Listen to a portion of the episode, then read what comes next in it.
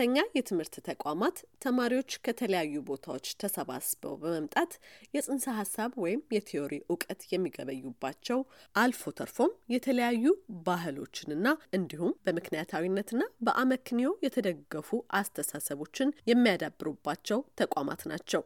ይሁንና ካለፉት ሶስት ዓመታት ወደዚህ የኢትዮጵያ ዩኒቨርሲቲዎች በአብዛኛው በሚባል ሁኔታ የግጭትና የውጥረት ቀጠናዎች እየሆኑ መጥተዋል። የመብቶችና የዴሞክራሲ እድገት ማዕከል ከወራት በፊት ባወጣው ሪፖርት መሰረት ከ2012 ዓ ም መስከረም ማገባደጃ ጀምሮ በ2012 መጋቢት ወር ላይ በኮቪድ-19 ወረርሽኝ ምክንያት የትምህርት ተቋማት ስራቸውን እስካቆሙበት ጊዜ ድረስ በ28 ዩኒቨርሲቲዎች ውስጥ በተፈጠሩ ግጭቶች የ12 ተማሪዎች ነፍስ ሲጠፋ ከ58 በላይ ተማሪዎች ቀላልና ከባድ የአካል ጉዳት እንደደረሰባቸውና በተለያዩ ጊዜያትም ትምህርት መቋረጡን ይጠቁማል። ከዚህ በተጨማሪም ግጭቶች በነበሩባቸው ተቋማት ውስጥም ግጭትን የመቆጣጠርና አስተዳደራዊ ክፍተቶች መኖራቸውንም ያመላክታል።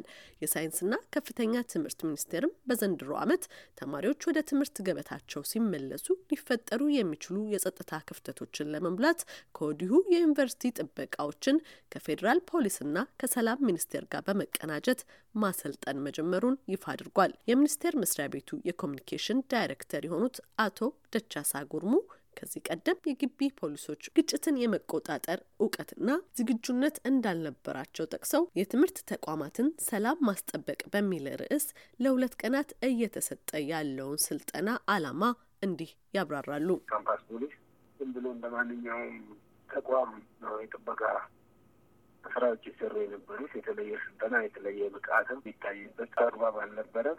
የተሻለ ስልጠና ወቅቱ የሚፈልገውን እየተፈጠሩ ያሉ ችግሮችን የሚመጥን ልጆቹ ባህሪ ጋር በተናበበ ሁኔታ አሰልጥኖ በአመለካከትም በተግባርም ብቁ ማድረግ ያስፈልጋል እና ይህን እንደገና ደግሞ ብቁ ያልሆኑትንም በእድሜም በተለያየ ምክንያቱም በጤና በመለየት ብቁ ደግሞ አሰልጥኖ አብቅቶ የካምፓስ ፖሊስ መያዝ ያለበትን ቅርጽ እንዲያስይዙልን በሀገር አቀፍ ደረጃ ጠና በማስፈለጉ ነው ስልጠና የተዘጋጀ። የሳይንስና ከፍተኛ ትምህርት ሚኒስቴር ከዚህ በዘለለም በግቢ በሮች ላይ የቅኝት ካሜራዎችን ጭምር በመጠቀም እንደሚሰራም አቶ ደቻሳ ይናገራሉ። በተጨማሪም በከፍተኛ የትምህርት ተቋማት ውስጥ የሕግ የበላይነት እንዲከበር ለማድረግ የተጠናከረ የዝግጁነት ስራ ላይም አተኩረናል ይላሉ። ዩኒቨርሲቲዎች አንደኛ በጣም ትልልቅ ተቋማት ናቸው። ከማንኛውም ተቋም በላይ ብዙ ሰው የሚሰባሰቡበት ብዙ ተማሪዎች ያሉበት ቶች ስለሆኑ ጠበቅ አድርጎ መጠበቅ ያስፈልጋል። በካሜራ መታገዝ ያስፈልጋል። በቴክኖሎጂ በሰው ኃይልም ደግሞ የተጠናከረ ንቁና ብቁ የሆነ ሰው ማዘጋጀት ያስፈልጋል እና ይህንን ዓላማ በማድረግ ነው ስልጠናው እንዲሰጥ የተፈለገው እየተሰጠ ያለው መምህራኖቻችንም ሁሉም ወላጆችም ለልጆቻቸው ስንቅ መስጠት ያለባቸው ነገር ትምህርት ቤት የሚሄደው ለትምህርት ነው። በሙሉ ጊዜያቸው በሙሉ አቅማቸው ትምህርት ላይ ያዘን ብሎ እንዲማሩ መምከር፣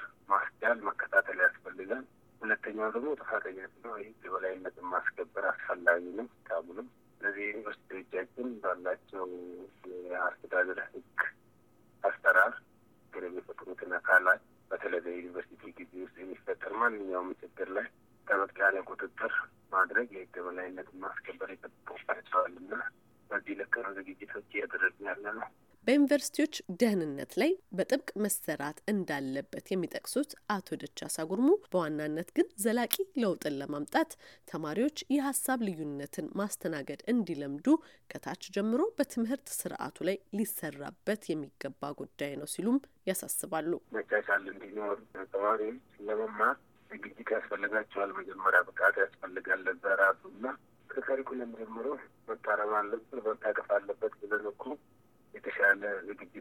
እንዲያደርጉ የፍሬሽማን ኮርሶች ላይ አሁን በአብዛኛው አብሮነትን እና መግባባት ላይ ያዘነበሉ communication skill ለምሳሌ logic ን፣ inclusive ነት ተካተው ባህሪ ላይ ብዙ ነገር መስራት መቻል አለብን።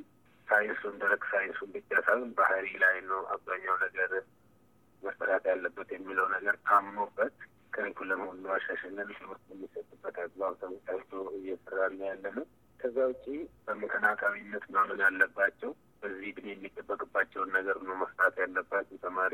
ስለዚህ እነኝን እነኝን ሁሉ ለማድረግ ደግሞ ሰፋ ያሉ የክርክር መድረኮች ሁሉ ኖሮ መከራከር፣ መነጋገር፣ መተማመን እንዲኖር ለማስቻል የሚዘጋጁ መድረኮች ነበሩ፣ የታቀዱ ነበሩ። በየዩኒቨርሲቲዎቹ ያሉትን ክፍተቶች እንዴት አድርገን ማረም እንችላለን? ይሄ የምሁራን ቤት ነው። ስለዚህ ሀገራዊ ችግር ራሱ መፍታት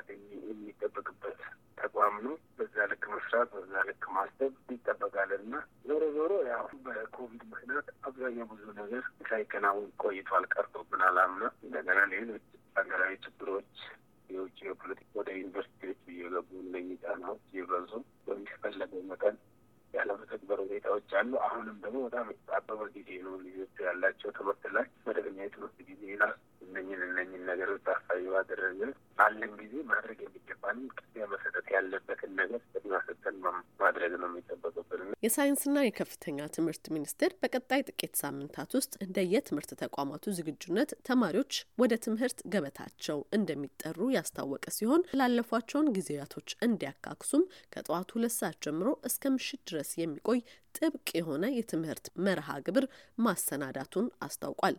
ለአሜሪካ ድምጽ ዘገባ ኤደን ገረመው ከዋሽንግተን ዲሲ Direct from Washington, the voice of.